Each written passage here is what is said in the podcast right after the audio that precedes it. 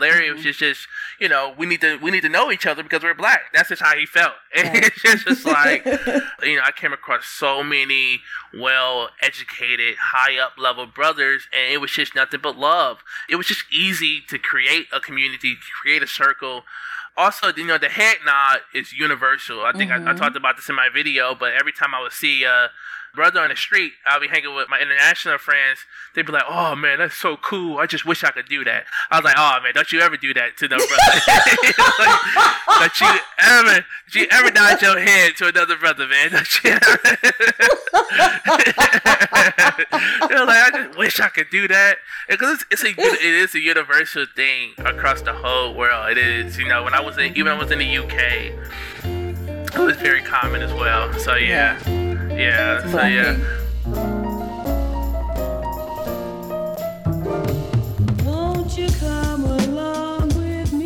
Hello, hello! Welcome to Young Gifted and Abroad, perspectives on studying abroad from past and present students of color. My name is Danielle, and I'm so excited to be able to talk to you today because today I have my friend Angelon, or AJ, as the guest. Angelon is an entrepreneur from Detroit, and he actually got to study abroad in undergrad and in grad school. So, as an undergraduate student, he spent a year in England uh, taking gen ed credits, working a bit, and just overall enjoying his time. And he enjoyed himself so much that when his time in the UK was up, he wasn't ready to come home yet, and so he decided to go backpacking around Europe. So he eventually made his way back to Michigan, but he had had such a phenomenal time both in the UK and with the myriad of adventures he had while backpacking that he was pretty sure that Europe was the place to be for him. And so after he graduated, he decided to move to Spain for a year to teach. He was a volunteer English teacher and also lived with a Spanish host family for a time. And he was really enjoying that too. And he would have stayed for another year, but he got word that he'd been accepted to the University of Sydney Business School.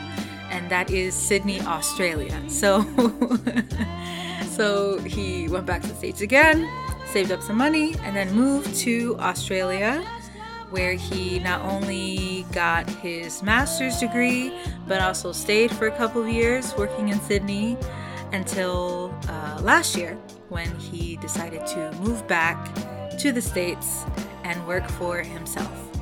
Angelon is very big on entrepreneurship, and so if that's your thing, then I'm sure you will greatly enjoy what he has to say about his process in terms of becoming a full time entrepreneur.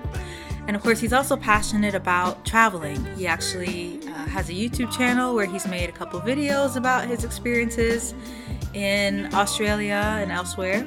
And that's actually how I've found him. Uh, Angelon and I have a mutual friend, Christiana or Christy, who was the guest on episode five of this podcast.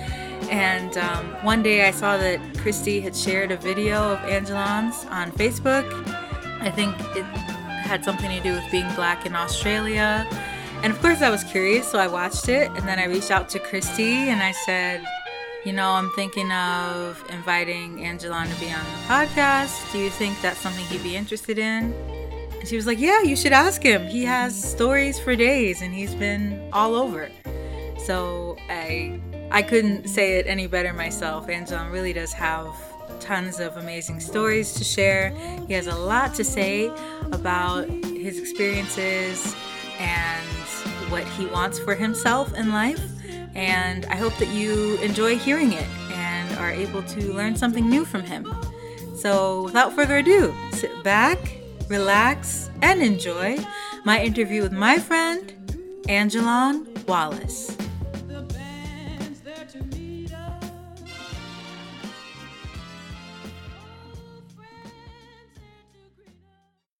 Okay, great. Yeah, I'm, I really appreciate uh, you agreeing to be a guest on this podcast. I am glad that, yeah. you know, we kind of had that connection through through Christy. So that's you know that's kind of how I heard about you in the first place. So Yeah. I'm excited to you know get to know about more about you and what uh, your the experiences you've had. So it should be fun. Okay. Um, oh, that sounds good. Thank yeah. So why don't we start with you introducing yourself, if you don't mind? Yeah. So, uh, name is Angelon. I, um, I guess in the more than traveling sense, I've, you know, uh, from Detroit, Michigan, and I went to Eastern Michigan University, and from there, that's where I, you know, studied abroad and, and I did a lot more things from there. But yeah, I'm from Detroit. I'm 30. I'm living in uh, uh, Michigan right now. I'm working as a full time entrepreneur, so living a remote lifestyle at the moment Mhm. as well. Okay. Yeah. Wow. Cool. All Yeah. right. As you mentioned, you're from Detroit. You started. You Mhm. started when you studied because I remember you said in, in one of your videos you studied in Oxford, Mhm. right? So was that Yep. while you were at Eastern? Is that when that happened? Yes, that's when I was happening. I had the chance to go to Derby or um, Oxford Brookes University, and I decided to go to Oxford Brookes University because Mm. I don't think it was nothing in Derby at the time. so yeah, it was like, and yeah, I think it was just a lake and the university, but Oxford was like only an hour away from London. Mm. Okay. Yeah. And so, what were you studying there? So I just did basic gen eds.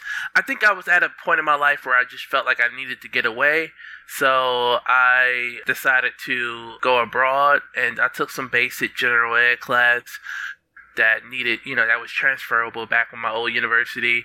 Um, you know, so it wasn't really a, a, mo- a focus when I went went abroad to Oxford. Mm. Okay. Gotcha. How, and how long were you there? I was there for um, one year. Oh, wow, you were there for a whole year. Okay. Had you been somewhere internationally before you went to England? No, no, I have not. What inspired me to leave was a book I read called The Alchemist by Paulo Coelho. Mm, yeah. So I read this book and it just really inspired me to leave and and when I went abroad, you know, my life it changed dramatically, it changed for forever, yeah. Mm. So your first time going uh, out of the country and you were gone for a whole year. Wow. That's It was uh, only supposed to be a semester though. Oh, did you not wanna come home?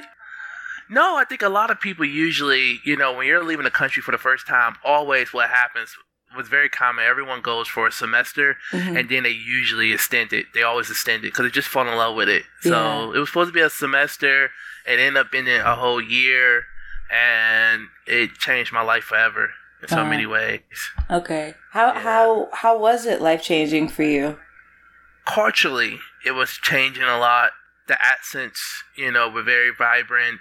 I don't know, for the first time as well, especially as an African American, I was seen in a much more brighter light because when you travel abroad, you're you're somewhat different to the culture, you know. So people were more in love with my accent, are fascinated with American culture as well. And I mean, just to go into details, I'm probably not. Let me just go a little bit more. But I Yeah, remember, uh, you know, so when I was in Oxford, I think the store was called Tesco's. I remember. I remember shopping for the first because I grew up in in a family where we went grocery shopping on a monthly basis, so that's how I knew how to shop for Mhm. groceries. And I remember one time I went shopping and I was walking down the street with like forty bags of groceries, Mhm. and people were- people were staring at me, and people were just you know my my good friend he was like AJ man we shop here weekly, and I think you know and that's why you know people were staring because I didn't realize, but in Oxford it was very common for people to get paid monthly, so that really started to teach me a lot about budgeting because you know in America as, it's often we get paid weekly and bi-weekly so getting paid monthly was really tough for me. It- You know, I didn't really, I didn't know. It was a shocking to me when I got my first check. I was like, wow, I, why does it take it so long? Mhm. It's like, you know, this is how we pay out here. Okay. So you were working as well while you were there? Yeah, so when I first got to the UK, I started working at this clothing store called Top Shop Top Man.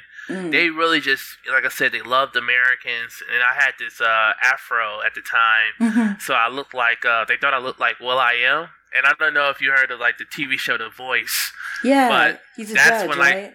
Yeah, he was a judge, but that's when it was first taken off. Mm. So this is like almost ten years ago, and you know, so it was really taken off and I had this fancy haircut and they thought I was him and they just gave me the job. They were like, What are you here for? I'm like, I need a job. They're like, You got it. And started the next day. and uh, yeah, and then I after that I left and I went to another clothing store called Zara. So it was mm-hmm. really easy. I felt as an American to get a job because, you know, it's something different and I guess that companies like having in their stores or in their offices. So mm-hmm. yeah. Mm-hmm. Okay. Wow, that's interesting how how smoothly that was able to go because yeah, you know, like I guess oh, the man. novelty of you being American really appealed to people in some way. Oh, it does in a lot of ways. It does. Mm. It hmm. does for sure. It was um culturally challenged as well, as far as the educational sense, mm. because you know studying at Eastern, we had homework and we had a lot of things going on. And when I studied in, in the UK, assignments wasn't due until the end of the semester. Mm. So imagine being young and partying like your typical college student, and all your homework is due at the end of the semester. Mm-hmm. You know, it's kind of hard to be consistent and stay up on those type of obligations when you have that much freedom.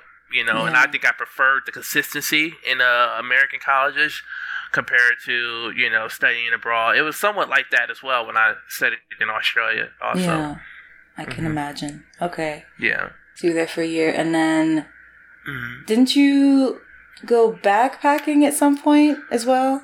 Yeah. So after the UK, I was just like, man, you know, I said to myself, you know, I I was broke and it's hard for people to believe this story. Mm. But I'm like, man, you only live once, and you have um, I'm here already.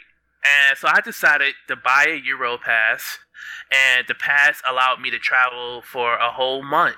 Mm-hmm. So I end up going to almost 30, 35 countries. You know, I set up a, a plan. I start preparing for it. And, you know, so I got on couch surfing.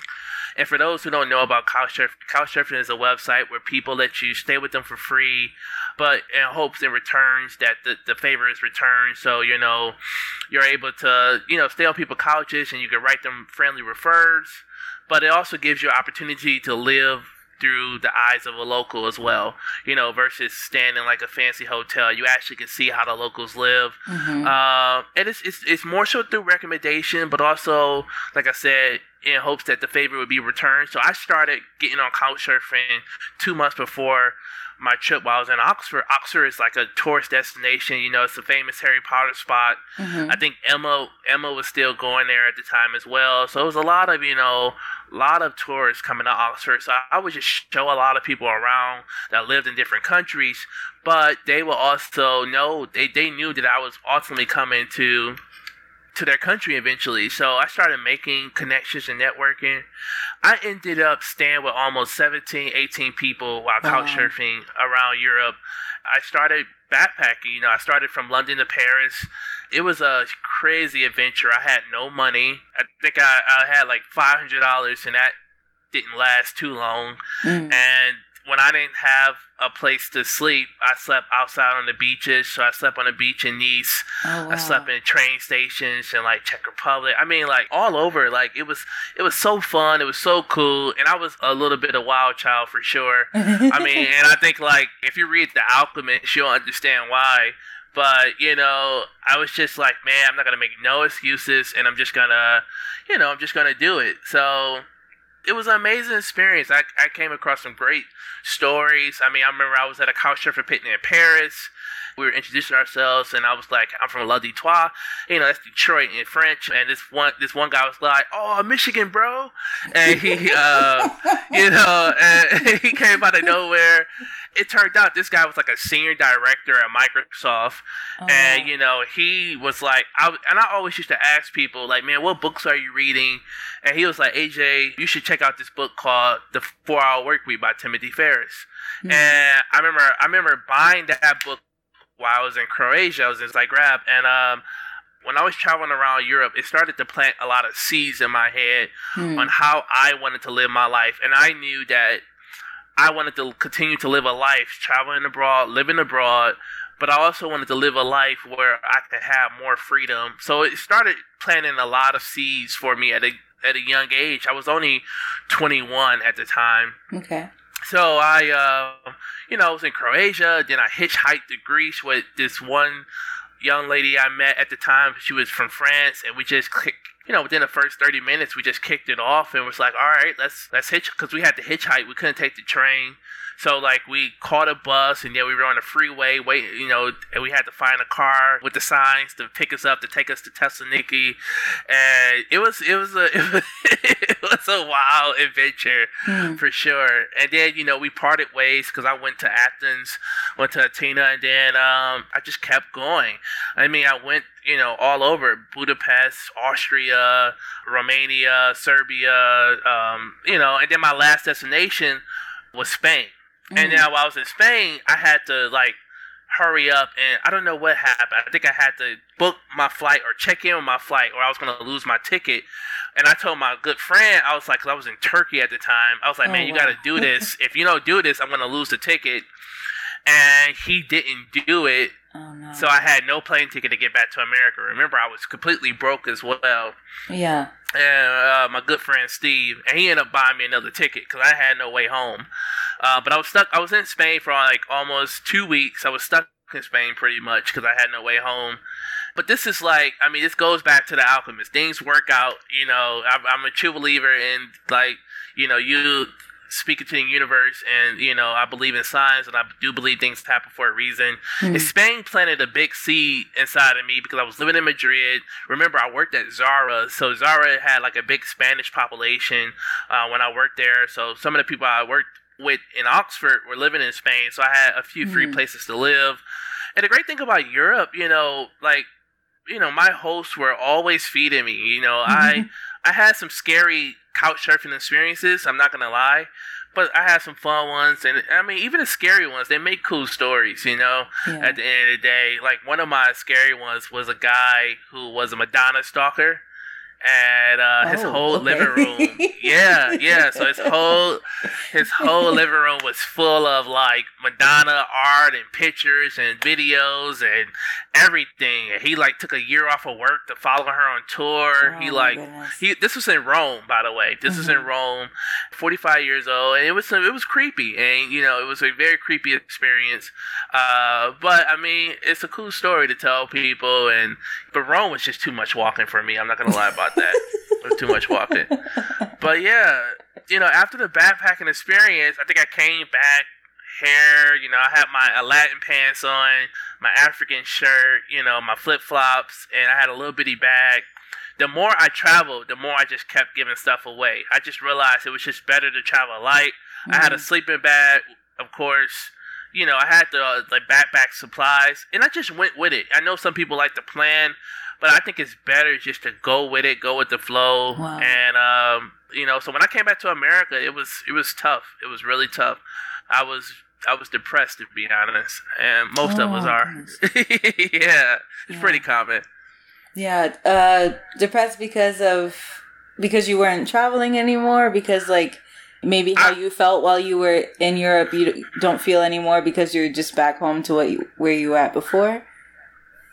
I think it's just culturally. Uh, I was depressed because it culturally changed me in so many ways. Mhm. You know, what's more, what's like one of the key things that I try to master now in my life is EI, emotional intelligence. And my emotional intelligence before moving to Europe was very low. Hmm. And, you know, being that Europeans are very emotional, they're very open, you know, when it comes to the discussions and expressing yourselves, it just really transformed me in so many ways that when I came back to America, culturally, I just didn't fit in anymore Hmm. you know, uh, and I was struggling, especially with the environment, with my circle of friends. I just have, you know, I thought I was going over there for educational purposes, and to be honest, education was the least thing that was effective for me. I mean, it was just like, you know, it was just something that was on the cards, but it wasn't really.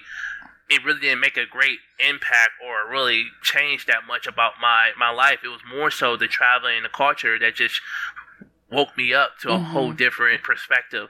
So when I got back to America, I was just yeah, it was you know I kind of distanced myself from my crowd and put my head down to hurry up and graduate, and Mm. you know I decided to leave America again. Yeah. Yeah. Well, I, I have to. I feel like I have to commend you on just the amount Yeah. of courage that it probably. Well, I mean, you said you're a bit of a wild child, so maybe it did, you didn't have to summon much courage since you were willing to kind of just wing it. But to go. Oh no, it was it was Oh, no, it was tough. I mean, just to give the audience a little bit of perspective, but I grew up in an urban, high crime area, so it was tough culturally for me because I also grew up in such a masculine culture. Mm. And I remember the first time, you know, how most men greet each other is very masculine. We either shake hands or if we give each other a hug, we usually put an arm in front of our chest, you know, to show our masculinity. But our, I remember I was in Turkey in Istanbul, it was the first time a guy greeted me with a hug and a kiss on the cheek. I was Mm. like, whoa, whoa, whoa, wait a minute, wait a minute, whoa. And, you know, and it was, but this guy treated me like a brother. He let me live with him for free. He fed me all day, breakfast, lunch, and dinner. We Mm. we played a lot of games. He showed me Turkey, Istanbul. He showed me the beauty, beautiful parts about it. I mean, this guy just treated me like I was his blood brother, and we had just met, just off rip. As soon as I got off the plane, off the train, actually. I, I just never had no one treat me like this, and I still Yeah. talk to him to this day, and we're planning to meet up soon. But I was just like, wow, why why aren't we like this? Mm. uh, you know, as a country or as Americans, and you don't see that that often. This this trusting, this trusting perspective. But I also had to, you know, be honest with myself. I told myself before I took this trip, I was just like, AJ, I'm gonna be open. I'm just gonna be open. Yeah. I'm gonna go with the flow. I'm not gonna hold myself back. Don't miss out on this opportunity. And it's sad because I've seen a lot of Americans go abroad and they just they just chill. They just don't you know, Mm-hmm. embrace or immerse themselves into the culture, which is extremely important, you know, when Yeah. you're going abroad. For sure. Yeah, because when Yeah. I think about backpacking, I think about potential concerns there might be in terms of safety, and then, of course, Mm-hmm. money potentially running out, like you said. But it looks like, it sounds So- like things worked out for you, and you were able to rely on a lot of, or people kind of. I well, no, I didn't. you. I didn't rely on anyone. It just came naturally Right, from right. Europe. Like Yeah. all my host guests, all as soon as I got to their houses, they just they fed me. It was just a very common culturally thing. They just fed me food, and of course, I did here and there reach out to friends and family. They like send me money, a lot of Western Union over. But I think I think we have this mindset in America. You know, as I definitely had it. You have to be a millionaire to travel, Mhm. and I was just like, you know, after hitting thirty countries, uh, I was just like. I don't have to be a millionaire to travel anymore. Mhm. Especially, I just I just took a Megabus from Paris to Amsterdam for eight dollars. You Yeah, know, like I don't need to be wealthy or rich to live this type of life. And maybe I think it's because of the the expectations we have when it comes to our standards of living. Mm. You know, and I think that holds us back often. It's like, oh, I, I have to live in a most expensive hotel. I have to live. I have to have this car for a rental. I have. It's like you don't need none of that. You know, Mhm. like you just you just need to go and enjoy the history, the culture, uh, the people, Yeah. and and you'll and you'll be a, a surprised and amazed at how much you can accomplish once you get there. Right. Definitely. And so you were you went back, you graduated, and then you decided to go to Europe Yeah. again. Right. So my yeah, so my mentor, I have a mentor who's like a multimillionaire, and he um he offered me like an apartment, a car, clothes, suits, and some money. He was like, AJ, I just want you to stay in America and get a job. And I was like, uh, I think I'm going to go to Spain and work for free. so, Mhm. so I decided to leave the U.S. and go to Spain and work for free. So I moved to Spain. I moved to Madrid, and I lived an hour outside of Madrid in Guadalajara. okay. And my host mom, you know, like I said, Spanish people are like very open and honest. As soon as I got in the car, my host mom was like, "Hey, AG," she called me AG because she pronounced she couldn't pronounce the J. She's like, "AG." The neighbors are a little scared because there's no black people in the village. Uh, You really need to go introduce yourself. I was like, hell no! I'm not about to go around your whole neighborhood kissing everybody. I just, I just got here. She's like, you have to, you have to make the neighbors comfortable. Like ten minutes, soon as I like, get off to the plane, you know, driving up to uh, Guadalajara, and you know, I'm, I'm like meeting all the neighbors. I'm kissing them on the cheek, you know, because you got to think like I'm an African American, but I, I'm like I'm I'm a dark guy. It was very common for me to get mistaken as an African because often a lot of African immigrants would migrate through the Spanish and the and in Italy as well through their borders. So mm. People would look at me when I when I first got over there. They would see me in a suit and tie, and they'd be like, "What is this guy doing?" Unless they heard my accent, they'd realize, "Oh, he's American." But you know, sadly enough, there was a lot of, of course, discrimination with Africans um, in Spain. So I mean, I got to know my neighbors, and everyone knew me because you know sometimes I have to pick up the kids from school, my host mom kids, and so it was. I think it was a good thing, you know, of course, for me to know everyone. But then I eventually moved out of my host mom house because it was just so much going on. I ended up going to uh, Toledo, city of swords, and it's mm. beautiful. It was gorgeous, you know. And I stayed on this campus. Um, the school campus where I taught for the rest of my time.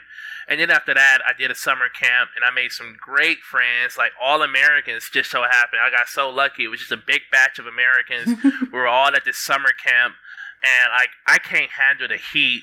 And I didn't know, like, you know, we were just supposed to be teaching English, doing games and activities. I didn't know that we had to hike almost every day mm. in like 100 degree weather. I like almost fainted so many times. But mm-hmm. I mean, the hiking experience was beautiful for sure. Yeah. But that was most of uh, Spain. Yeah. Mm-hmm. Some of it. Yeah. Okay. Mm-hmm. And you said you went there to work for free. So were you volunteering yeah. in exchange yeah. for housing or something? Yep. So I went through this program called CIEE, and they had a program where you can live with a host family as long as, and then you can teach at a school for free, and the family would feed you like two to three meals a day, or two meals. But my host mom just loved cooking, so she'd feed me all day, and she used to do things. I guess I was a bigger guy. I was a much bigger guy. I'm like five eleven, and I'm like two hundred, you know, two hundred pounds. So my host mom would do things like she'd pour a whole pot of pasta on my plate, you know, like oh, wow. she just, and I was like, what are you trying to do to me? Mm-hmm. And, but she loved to cook, and uh, the school she worked at is where I taught English at. So she taught okay. French, and I would go teach my classes, and then I would drive with her back home today. So how I made money is I taught a lot of English lessons. And you can like if you're a hustler and you know how to make it. I'm a hustler. I'm a natural hustler. Mm. So I started like charging like 75 an hour to a lot of like well influenced people in like the richer parts of Madrid where all the soccer players live. I would go out there to teach like SAT prep for kids who were trying to go to universities in America. Wow. And I also would teach business English lessons for people who were trying to get jobs with American companies. So I was charging like $50 an hour. So if you're a hustler, you can make it work. And I was hustling. I built up my clientele really big and you know it gave me a lot of freedom to you know still go out and have fun and hang out with friends so yeah and then i i was planning to stay in madrid another year and sadly enough i got a acceptance letter to the university of sydney business school and i was really surprised well that doesn't sound sad to me yeah i was like ah I didn't think I was gonna get in. I gotta go. Yeah, I didn't think I was gonna get accepted. Wow. Okay. So yeah. I mean, did you just apply to? I mean, okay. So mm-hmm.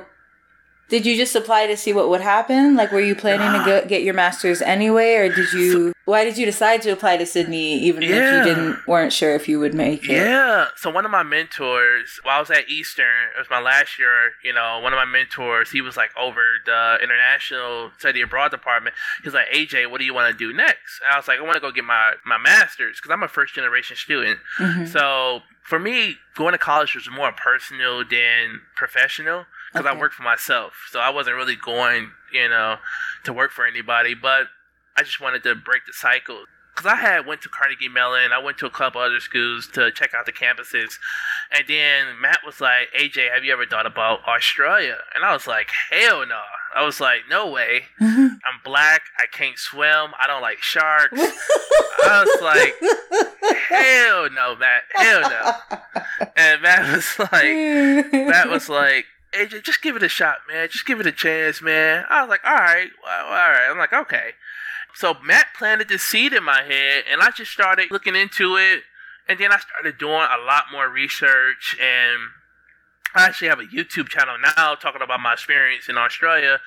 But I started doing research, and the more research I started doing, the more I started getting the more excited about it. Hmm. And but it was kind of like I applied and I moved to Spain, so I just didn't think nothing of it. You know what I Mm, mean? Okay.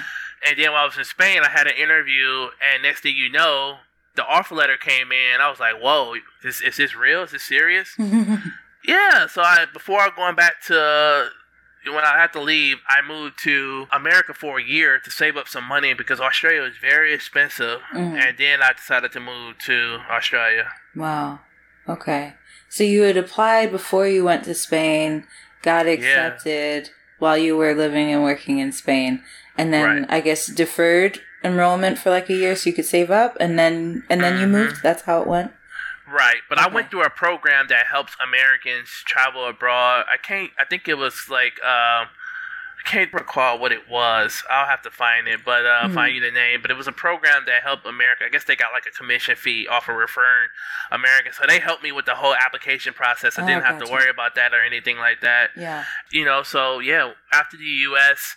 Uh, for a year, I always Mhm. had a strong sales background, so I think I needed to make like I had to pay like ten grand off really really fast. So I went back to the US. I got a sales job.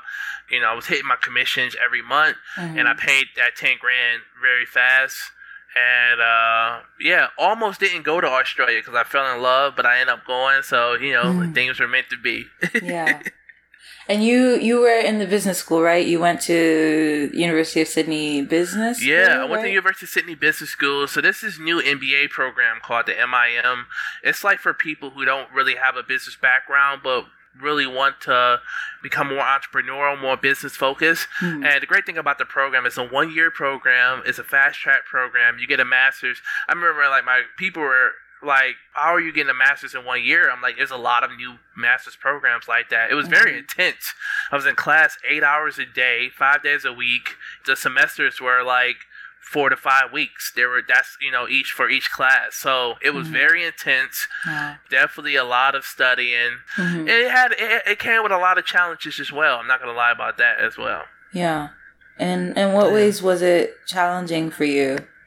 Well, it was a lot of well-off people in the program. We had a lot of big Asian population when Mhm. studying abroad in Australia. A, a huge Chinese population in my program that was very well off, and most of them could not speak um, English very well. So I would be in situations where I'll be in group projects. I, I remember one time it was me and Fa and the rest were Chinese students, and we were, you know, doing our references and stuff like that, and they were sending me articles in Mandarin. I'm like, y'all, y'all can't be serious, right? Mhm. and they were, Wow. Yeah. you know, and they were trying to, you know, it was hard, and they were struggling to write papers, and I, I sadly enough, I had to take one for the team and write the whole essay and report by myself, Mhm. and uh, it was hard. It definitely was challenging for sure. Mm. Well, I'm sorry about that. That's not very fair to you. you had No, to pick but up I the think- slack. But I think that is how I looked at it.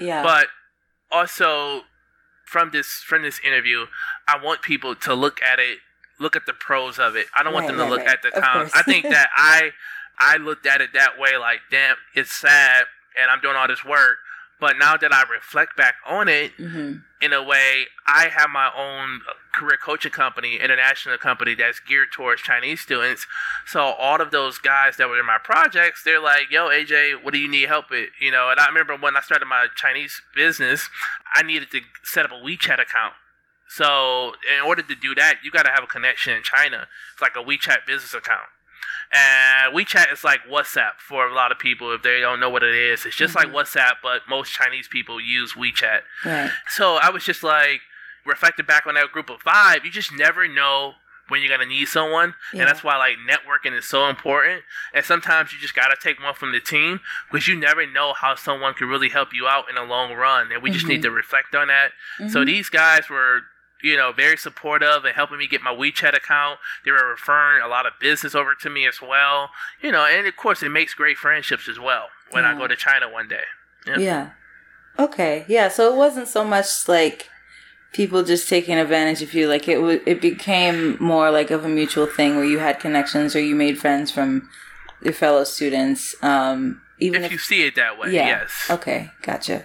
People Um, got to see it that way, though, because they will be in situations where you go abroad and you will be doing most of the work. But look at the bigger picture, you know, Mm. like long, long term wise, we're all in. We're all in graduate school, and sometimes we can be, you know, going back to the English factor. You know, I think sometimes as Americans we can be very arrogant to Right. assume, or you know, in our assumptions of why people English are not that good, and it's like, well, why isn't your Mandarin good enough as an Mhm. American? Why isn't your Spanish good enough? You know, like Mhm. it's it's arrogant for us to assume that everyone needs to know or speak our language. They don't have to, you know, and it's not that I was expecting everyone, you know, these these well off kids to speak English, but it was a struggle for me in my program that I adapted to, of course. But you know, it can be hard studying with people who don't take the program as serious as well Mhm. because they're so wealthy. They're just here. A lot of kids were going to school just to live in the country, if that makes sense, and that's Mhm. very common as well. Especially across the world, it's very common for people to just get student visas so they can, they can continue to live in that country.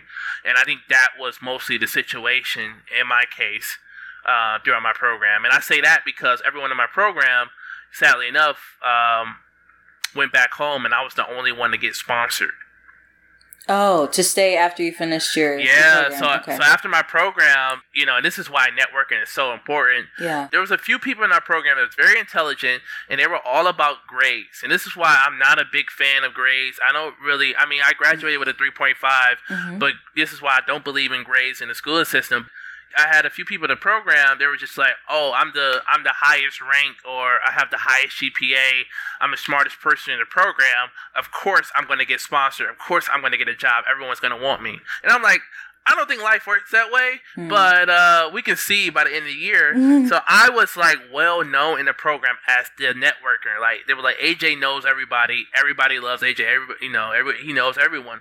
So come towards the end of the year, we finish in our program. Everyone's applying to the same company, the big four. They're applying to like Deloitte, EY, Goldman Sachs, all the you know B, BCG. Everyone's applying to these consulting companies, and I was like, I want to stay in the country. I want to get sponsored, but I don't want to go that route. Let me go to the smaller companies Mhm. and let me go sell myself as well. And I think you know having both the street smarts and the and the education behind me gave me an upper hand over a lot of my my fellow colleagues. But out of a hundred students that was in the program, I was the only one to actually get offered a job and stay in the country after everyone was forced to go back home. Sadly Wow. enough, and it just went. It just goes to show how more important networking was than having a strong GPA. Now, I think for for me, the reason I did keep the GPA up was like, okay, if I decide to go back to the U.S., because I know that's important in America. It's not important to me. It's important to American cor- corporations, and people just have to realize and understand that. Like, Mhm. it's not as long as you stay above the 3.0. But I will say, having that master's, having that GPA, when I like when I did come back to the U.S., I worked for a little, and then decided to work for myself. But Mhm. I did. I can't say when I going back to the U.S., it did give me on, a, you know, help me continue to stay on the higher pay scale, Hmm. you know, as well. Yeah. So you have mentioned that you know you're an entrepreneur uh, and all that. I'm wondering where that where that sense of entrepreneurship came from for you. Like, have you always had that type of spirit to want to, you know, do things Yeah. on your own or hustle, like you said? Where do you think that came from for you? my family, my aunt owns a, a business in downtown Detroit. My uncle has his own trucking company. Uh, my grandmother had her own hair salon. I was raised that way. It was instilled in me. Mm. But I but I think while I started traveling the world, I started realizing that I wanted to, you know, I'm still young. I don't, I'm not in a relationship. I don't have a family, but I realized I wanted a family one day. And I, and I said to myself, you know, my mom had to work a lot and I just, she was a single parent, but I just said, my life goals is to become a great father. My life goals is to become a great husband. And in order for me to do that, I feel like I need to have control over my life Hmm. over my freedom, over my time, going forth. If I want to be the best dad, I need to have I need to be there for my kids. In order for me to do that is to be in control of my schedule and control of my time. I didn't want to be the parent to tell my kids I'm going to miss this game or I'm going to miss that game. It's and it's very cliche. We see it in the movies, but sadly enough, it's still a very common thing. Right. You know, it's still a very hey, I'm working late. Hey, I'm not going to be there. I just didn't want my job to take me. I didn't want it to be an excuse for me not to man up and handle my responsibilities uh, as a father and as a husband one day. So that was just very important to me. I also was just like, you know, while I was in Australia, it just hit me hard. I was like, I need to start now because I was trying to retire in my 40s. You know, that was the goal for me. But even by the time I hit 40, I felt like I'll be successful enough and, and well off enough to have a lot more freedom for my family and whatever they may need as well. you know. Yeah. Okay. Yeah, Yeah. that makes sense. And um, obviously, you studied business in Australia. Did you study business at Eastern as well? I studied I study communications at Okay. Eastern and I studied arts management. Originally, I wanted to get into the music industry. I really wanted to become an A&R. And Mhm. A&Rs are the people who go out and they discover artists, they find artists. But then YouTube came out, and then, then the, you know, so A&R's jobs really started dying down because record labels are finding artists online. Mhm. And um, I was always always been passionate about music. I always been passionate about the entertainment industry. Mm. And I'm I'm slowly trying to get back into it. I just started a YouTube channel, but I was just like I was still struggling to find ways ways to work for myself. It was hard. I tried to start an e-commerce store. That went bad. you know, I was just always trying to find something I would be good at, and then Mhm. eventually I came across, you know, my IT company, and it and it and it worked. But I kept trying. I kept working. I think a lot of people give up as soon as the first one or two things don't work. But I like failed almost eight, ten times before I actually found something I was going to be good at. And I think that's the beauty of traveling because you never know what seed is going to be planted or what you're going to learn that's going to help you give that freedom. If I never would have went to Australia, I never would be at a stage in the station I am now to work for myself. I know that for sure. If I Mhm. never would have went to Australia, I never would have been able to become a full-time entrepreneur because my whole life as well, I've, I've struggled to keep a job. And I just feel like if you're struggling to keep a job, you're not meant to work for anyone. I don't I don't see quitting as a bad thing. I Mhm. see it as a you're going to actually do what you love and you're chasing your dream. It's not quitting if it's not meant for you. You can't quit on something you're not passionate about. Hmm. You know, I just don't Yeah. like it's not quitting. It's just not for you. That's that's all it is. You know, at the end of the day, and I think I just had that that reality that you know working for someone a nine to five micromanaging just wasn't for me and i had to you know i knew i had to hurry up and make something work because i was just i'm like i said i'm 30 now and i was still struggling to stay in someone's office or sit at a desk it was just still hard for me Hmm. Well, you know, it. A lot of people have that realization that certain things are not for them. So, I guess it's, it's good that you are are finding what does work for you. You know. yeah Um, be I- open what did you say? I was saying, I was just saying, like, definitely just be open, have an open mind. You just never know. Mhm. Yeah, for sure. I do have some some more questions Yeah. about Australia, Oh, yeah. if you don't Yeah. mind. yeah. Uh, so you your program was one year, and then you got a I guess a work visa to stay after you Right. finish your program. So how long were you in Australia in total?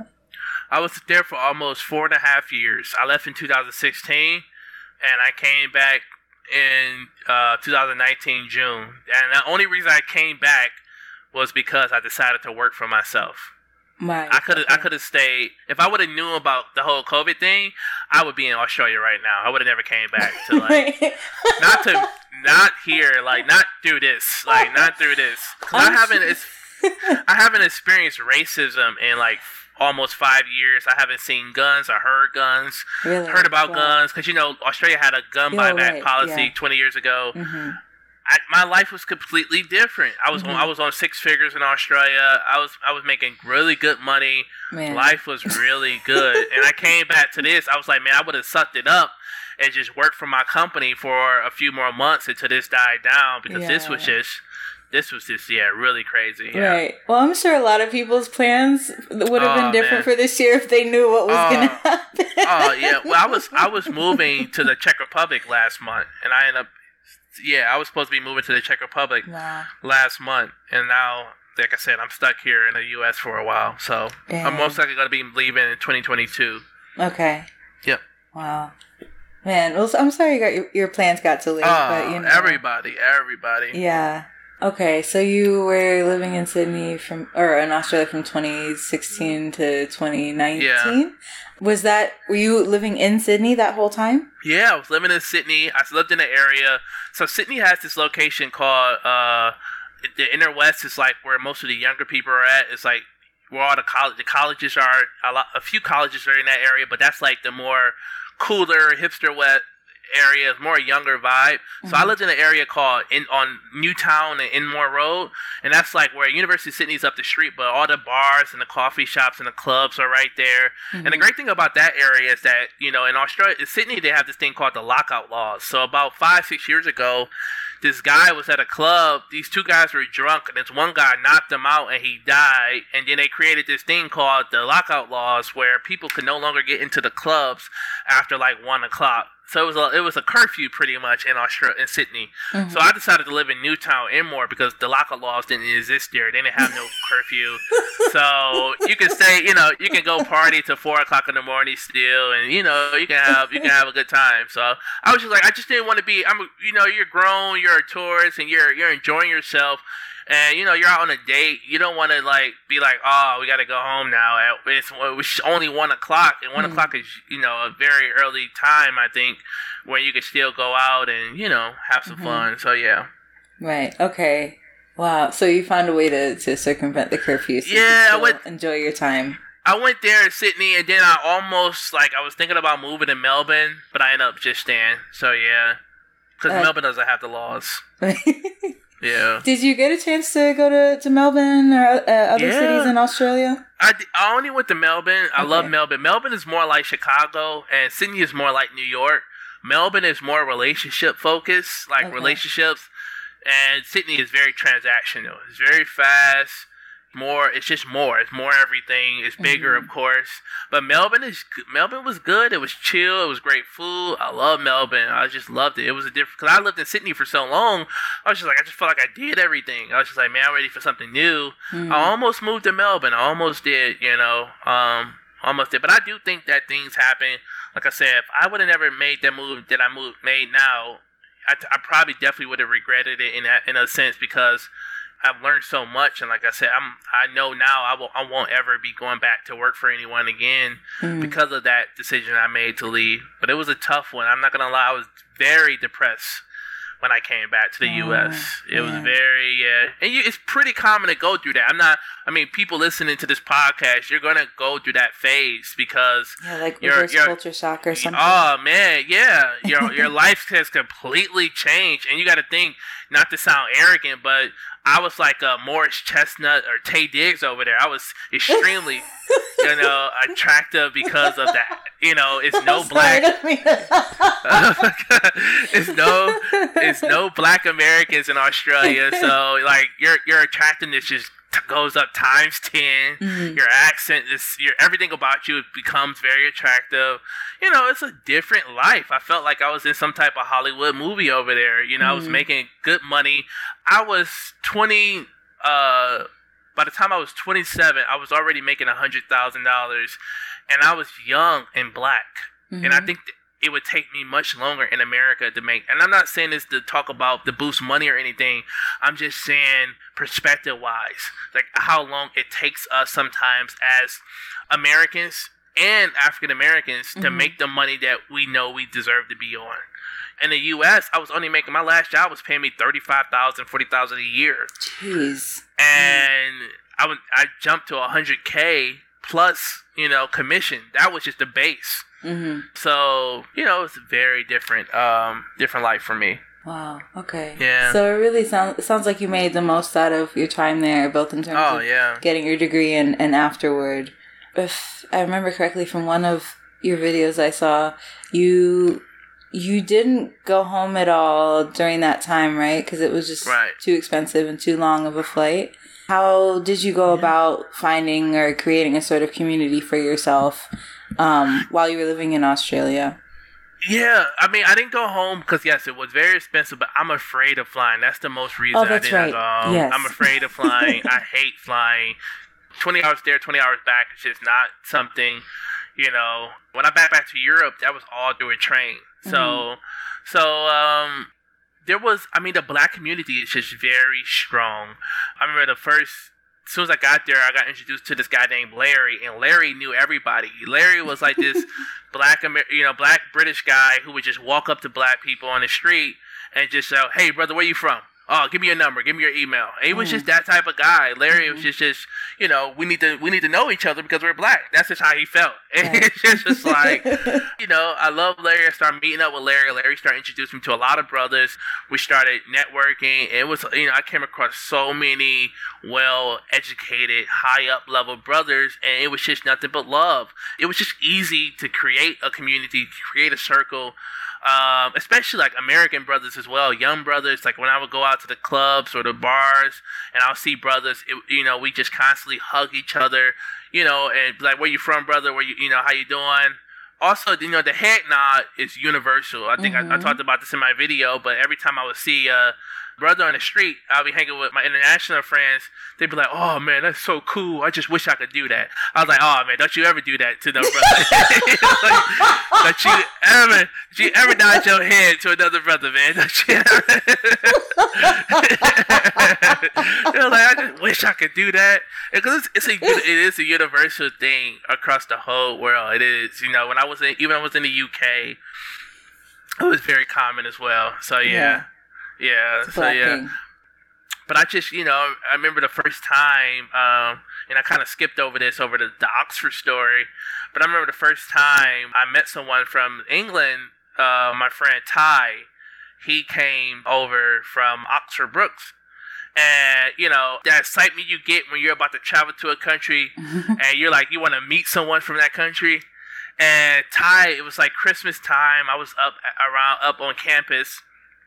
And I didn't go home that much for holidays and I had like some extra beds in my room. So Ty came over around Christmas time, and he was like, uh, "Yo, AJ, mate, I don't that they don't have a place for me to stay. Do you do you have a place?" I was like, "I was like, yeah, come come come stay with me, come stay with me," because I was so excited to meet him. Hmm. And I don't know, it felt like a movie, but it was like some GQ type stuff. He got out of the car. It was wintertime, and he had this peak coat on Mm. with these, and all his clothes were just super tight. They were just so tight Mm. and you know, and he had this British accent. He was just so like I was just so happy and excited to meet him, and I just was fascinated by him. I was just fascinated. I was just like, man, like you're really, you're really from, you're really from the UK. I can't believe it. I can't believe it. You know, and asked him a million questions, and why he stayed on campus, just how. You know, my uh, attractiveness was uh, in Australia. His attractiveness was the same in the U.S. He was Mm. I mean, women were very attracted to him and that accent. And I remember I, I was joking one time. We have this expression in America where we say things like "you're thirsty," and thirsty Yeah. can mean like, you know, for anybody who's listening, like someone's always trying to come on to you or they're you're always calling or reaching out to you. And I was like, Ty, man, it, it, I guess it was a woman that kept calling Ty. I was like, man, I think that girl is thirsty. And Ty was like, she doesn't have any water where she come from. And I laughed so hard. I laughed so hard. And Ty was Ni- he was a Nigerian guy, but I laughed so hard when she when he said that. Mm. And I my and our relationship got really strong the semester he was abroad. And I and I guess I'm just telling this so people, you know, if anyone's in the same situation, we became very close. So by the time he was getting ready to go home, I was like, I'm coming to Oxford. He was like, No, you're not. Stop lying. And I showed him my acceptance letter to Oxford Brookes University. Mhm. He was like, No way, no way. And when I got over there, you know, we were hanging out every day. It was a great time. We loved it so much. Yeah. So you made a, a British friend while you were at Eastern, and that was like a, another thing that kind of pushed you, or not pushed you, but like inspired you to want to go to where he was from. Okay. Yeah, yeah. I met him, and I met a French friend well. Our friend uh, Cyril, who's from Toulouse, and we were like, you know, we were like the three stooges together. We just hung out every day, and we loved each other company. And when I when I went abroad, yeah, me and Ty was living in the UK, and we went over, we flew over to France to hang out with Cyril, Mhm. and we just had a good time. It was a really good time, you know. Yeah. Um, yeah. Yeah. And I think it's actually quite remarkable as someone who, uh, like you said, you was afraid of flying, still Yeah. managed to go to all these places. Um, yeah. yeah. I forgot you mentioned that you're afraid of flying because that's not usually when we think of people who are like avid travelers, hopping on a plane is like no big deal. But, you know, some people are out here and, or, Oh, you know, man. have this fear of flying. Well, yeah, a lot of people do. yeah. a lot of people do for sure. Yeah. Yes, but I think it's um, but I was more afraid of missing out. You know that FOMO. Yeah. I almost you know missed out on some of these opportunities, and I think a lot of my some of my mentors. I had a lot of naysayers. I had a lot of my mentors. I had family members telling me not to go. They don't understand why. And you're gonna get a lot of naysayers, you know, telling you why you shouldn't do this or why you shouldn't go. Mhm. And at the end of the day, you only you only get one life. You know, that's just how I feel. You just if you have an opportunity, if you're thinking about it, just Mhm. do it, and um, worry about the regrets later on. It's always it's gonna always gonna work out. It always does. Yeah. Um, you mentioned uh, planning to move to uh, the Czech Republic, and that's kind of gotten delayed a bit. First of all, I'm wondering why the Czech Republic? Like, why you wanted to move out there specifically? Uh, but then also, is there anywhere else that you have in mind that you'd like to Yeah. visit or live in the future? Right. So now the plans have changed. Uh, originally, I was gonna move to the Czech Republic because when I came back to the U.S., like I said, I was just like, man, this just it's just not for me. I I, I stayed with my family, but I was like, all right, it's time for me to go back. I love Europe. Europe is uh what I didn't like about Australia is a bubble, so it's really nowhere to go. Like for vacation in Australia, everyone goes to Bali. It's kind of like our us going to like Mexico or Jamaica over here in the U.S. You just go to Bali and that's it. That's the highlight. But it's not really like Europe, and you know, it's just like okay, I'm starting to become more financially stable. All I need is a laptop and a cell phone with my job, so I'm making you know good money now or decent money. And I was just like, why not go live abroad? And I was looking at the, the type of rent, the money I was paying for rent, and Czech Republic is really cheap to live in. Mhm. So I just thought about finding a location for a home base, but most likely I was going to continue to travel around Europe, but I needed to find a, a location to set up myself. I didn't want to just go over there, for, you know, like from America and then have to return. I'd rather just return back to the country that I'm comfortable with living in. So I was looking at moving to Brno, and I started joining a lot of Facebook groups. Um, but now I'm looking at moving to Germany in 2022 if all works out. Okay. I love I love Berlin. I love Germany when I was there, and it's a lot of freelancer visas. So I, when I went abroad like five seven years ago, I was going on like English teaching visas. But now since I work for myself, I've been looking more towards a lot of freelancer visas that it's going to continue to let me just live in the country and work on my own business. That's how I'm looking at it now. But I mean, it was just a way, like I said, it was cheaper. Um, it works out well with the U.S. time difference. If you want to continue to, uh, let's say you have an American business or you want to continue to work for an American company but live abroad, I mean, Europe works out perfectly because, you know, if I was going to live in Czech, I was like, well, my days can start at 12 o'clock, 1 o'clock, because that's like 8 a.m., 7 a.m. over here. And, you know, depending on where I'm working, what states I'm working on, it just all balances out at the end of the day. You know, Australia was kind of hard with the time zone difference. mm-hmm. You know, like it's, I mean, when I first came back from um, the US, my first client was Australian client. And I remember I didn't even have an office set up or anything. All I had was a laptop. So I was working inside of an IHOPs that was like 24 hours. I was Wow. working in there like at 2 a.m. to like 7 a.m. every night until I made my first sale for my company, eating pancakes and just recruiting, you Mhm. know, people in Australia. Mhm. And yeah, that was that was my life for the for three months straight until I started building my American clients. Yeah. Yeah. So Europe is like where you'd like to move to, and and you have your sights set on Germany, moving to Germany, hopefully. Germany, uh, oh yeah, and I don't know if I answered your question, but places I like to visit is on, on my list is Denmark, Norway, Poland. Um, China and Japan's on my list, but I'm probably gonna hold off for a couple years. Central America's on the list for sure as well. You know, I got Colombia on my list, Brazil, a lot of places are on my list. I just saw this new thing about Bar- Barbados paying people to come live there. Like oh, I, I thought I, I came, yeah, I came across that. So yeah, I mean it's a few places, but I think I prefer Europe. My favorite country is France. I love, I love Paris. My favorite city is Paris. Mm-hmm. it's a cliche. I'm a hopeless romantic. I'm a poet. I just love, you know, mm-hmm. it's a lot of love that comes out of that city. I love the French language. It's just a beautiful language. Yeah, it's pretty cool. Okay. Any desire to go back to Australia, or is it kind of like been there, done that for you? I, I, thought about it. I have. Look, I'm not gonna lie. I definitely have thought about it, and that's why I have continued to network and keep my relationships good. I do still have job offers on the table in Australia, so I do. I, I definitely can go back to Australia.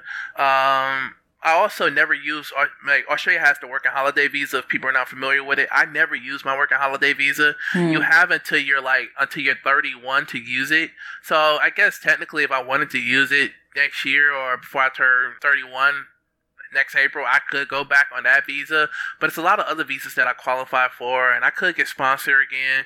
Yeah, I definitely thought about it because you got to think, you know, like like I was really happy there, but you know, long term, it just doesn't make sense because it's so expensive. Like the minimum you're gonna pay for a house is a million dollars, and oh, it just like I'm I'm here I'm here in Michigan where you're able to buy uh, a three bedroom house for like 40k or 20k I mean, like it just doesn't add up when you're buying a shoebox in Australia, you know, for for a million dollars. It just doesn't it doesn't it doesn't add up long term. And I guess for me, you know, like I guess I have strongly, strongly, strongly, strongly have been thinking about retiring in Portugal. Mm-hmm. And, you know, and I'm thinking about retiring there. That's why I'm looking at retiring so young because life is going to be so cheap for me as well living abroad. I just don't believe that. I just don't believe in working until I'm 70 or 65 because mm-hmm. most people don't live that long as well. I just felt like living a stress-free life in your 40s. I mean, come on, it's just a it's just not a bad way to live mm-hmm. at the end of the day. Yeah. Do um because it seems like you're you're close to your family. I'm wondering how they feel yeah. about you being away so long and having plans to continue being away. You know, are they supportive or do they feel like I don't know, maybe sad because they feel like they'll really miss you, or I don't know. How does your they family a, feel? They have a. I mean, I talk to them. All my family, they got WhatsApp and Skype, and mm-hmm. so they they call me every day. It's not like, you know, we definitely talk every day. My grandma, my mom. Um, I think they realize that when I say I'm going to do something, like, you know, they used to didn't believe me. Like, you know, when I used to say things like I'm more in London or stuff like that. But now when I say things like, I'm moving to Germany, they're like, oh, he's serious. He's not lying. Mm-hmm. And I think uh, through my videos and pictures, they have seen the life that I live. And I mean, it's just, it's been a, such a rich, rich in a sense of culture wise, the things that I've been exposed to, just a life that they could have never imagined or seen themselves live. You know, I've told my mom, you know, when she gets older, I'm, I'm you know, if I, wherever I'm living, I'll bring you abroad. I'll bring you to Germany if you if you want to go. My mom doesn't really want to come abroad, hmm. but you know, I and I do understand we have this this fear or this obligation we feel we owe our parents because they did so much for us. But I think that, like I said, you know, you can still love your family, be supportive for your family, and live your life at the same time. Mm-hmm. You just have to, you know, find a balance. Right, right. And you you touched on it previously, talking about you know how you were able to to get by or or afford doing the things that you've done. But um, I'm just wondering if you have advice for anyone in terms of people who want to study abroad or travel like you have. Any tips for how to go about affording those yeah. things? Yeah, so I financial aid. I definitely took out. I used financial aid in in both Oxford and both Australia. A lot of people don't know that you can use financial aid abroad. Mm. Uh, but if I can go back, so I, I want to say this for anyone that's thinking about using financial aid, use it. You know, I say that because I don't ever want.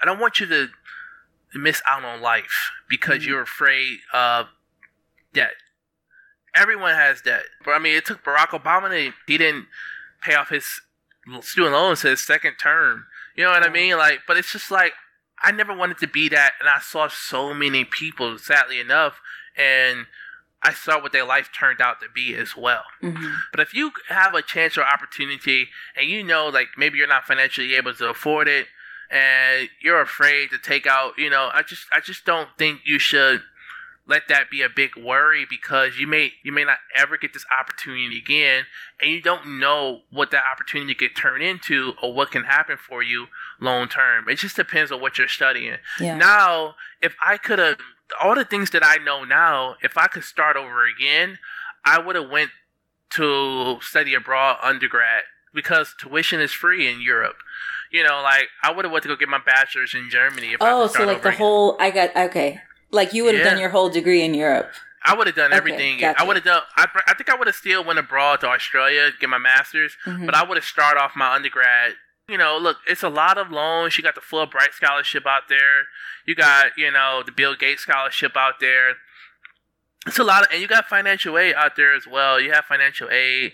It's a lot of ways you can do it. People have been reaching out through me to me lately on my YouTube channel.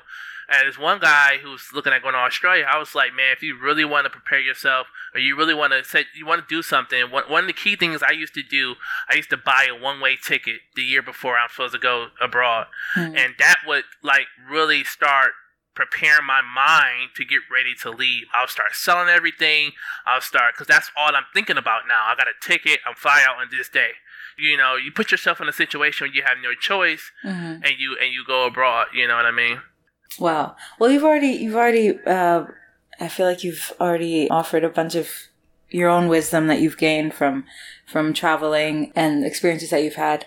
Um, just wondering if there's any other tips or advice on the, off the top of your head you wanted to share in regard to living, Yeah. working, studying abroad, like like you did. I, I mean, anybody, I you know, do it. Mm. If it's on your mind, if you're like listening to this podcast right now, you should do it and you should start taking steps to do it. And the way you start taking those steps is to start planting those seeds and putting yourself into those circles. You know, how do you do that? You can go join a Facebook group in that country.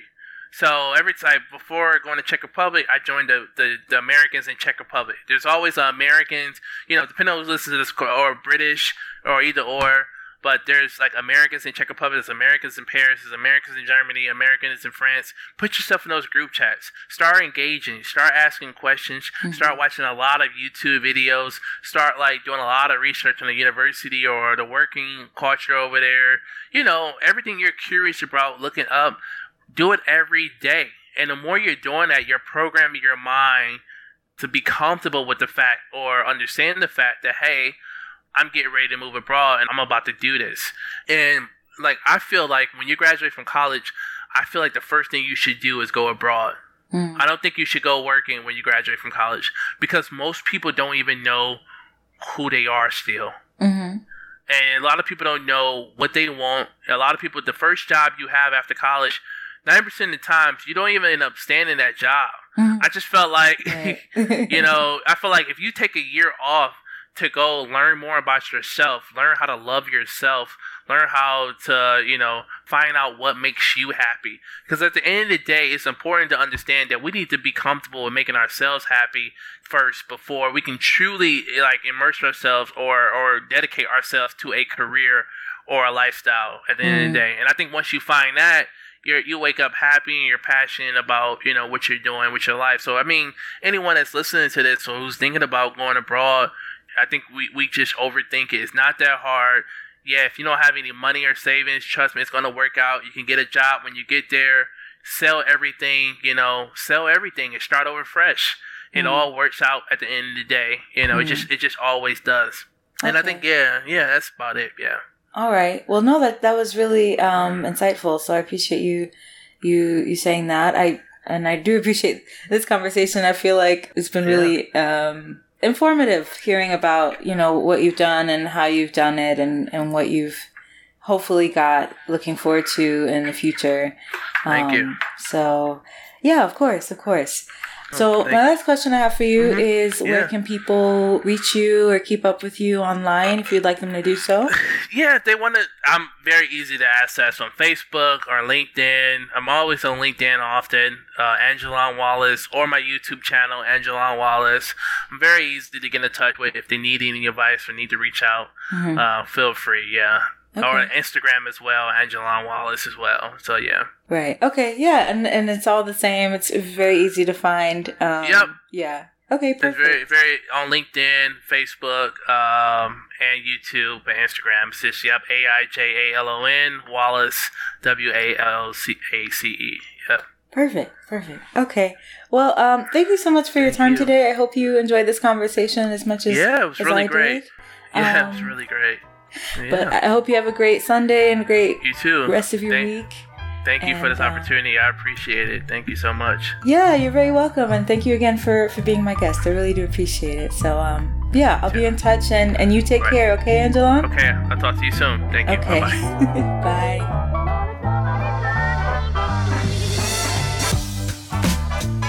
All right, y'all. There it is. Thanks to Aijalon for being such a wonderful guest, and I hope you like how this all turned out. For the rest of you listening, don't forget to follow this podcast at Young Gifted and Abroad on Instagram and Facebook, and at YG Abroad on Twitter. And don't forget to check out guest profiles and resource lists on younggiftedandabroad.com. Also, if you enjoy what you've been hearing so far, then please continue listening to this podcast wherever podcasts are, and you are welcome to leave a five star review on Apple Podcasts and Stitcher while you're at it. And as always, if you have questions or comments to share, or if you yourself would like to be a guest on the show, then feel free to email me at younggiftedandabroad at gmail.com. So, for the next episode in two weeks, the guest is going to be someone who is a stay at home mom and also does really cool things on the side. And this person not only studied in Japan, but she also taught in Japan and later started a family there. So you can look forward to hearing all about that in two weeks. But until then, thank you so much for listening and talk to you next time.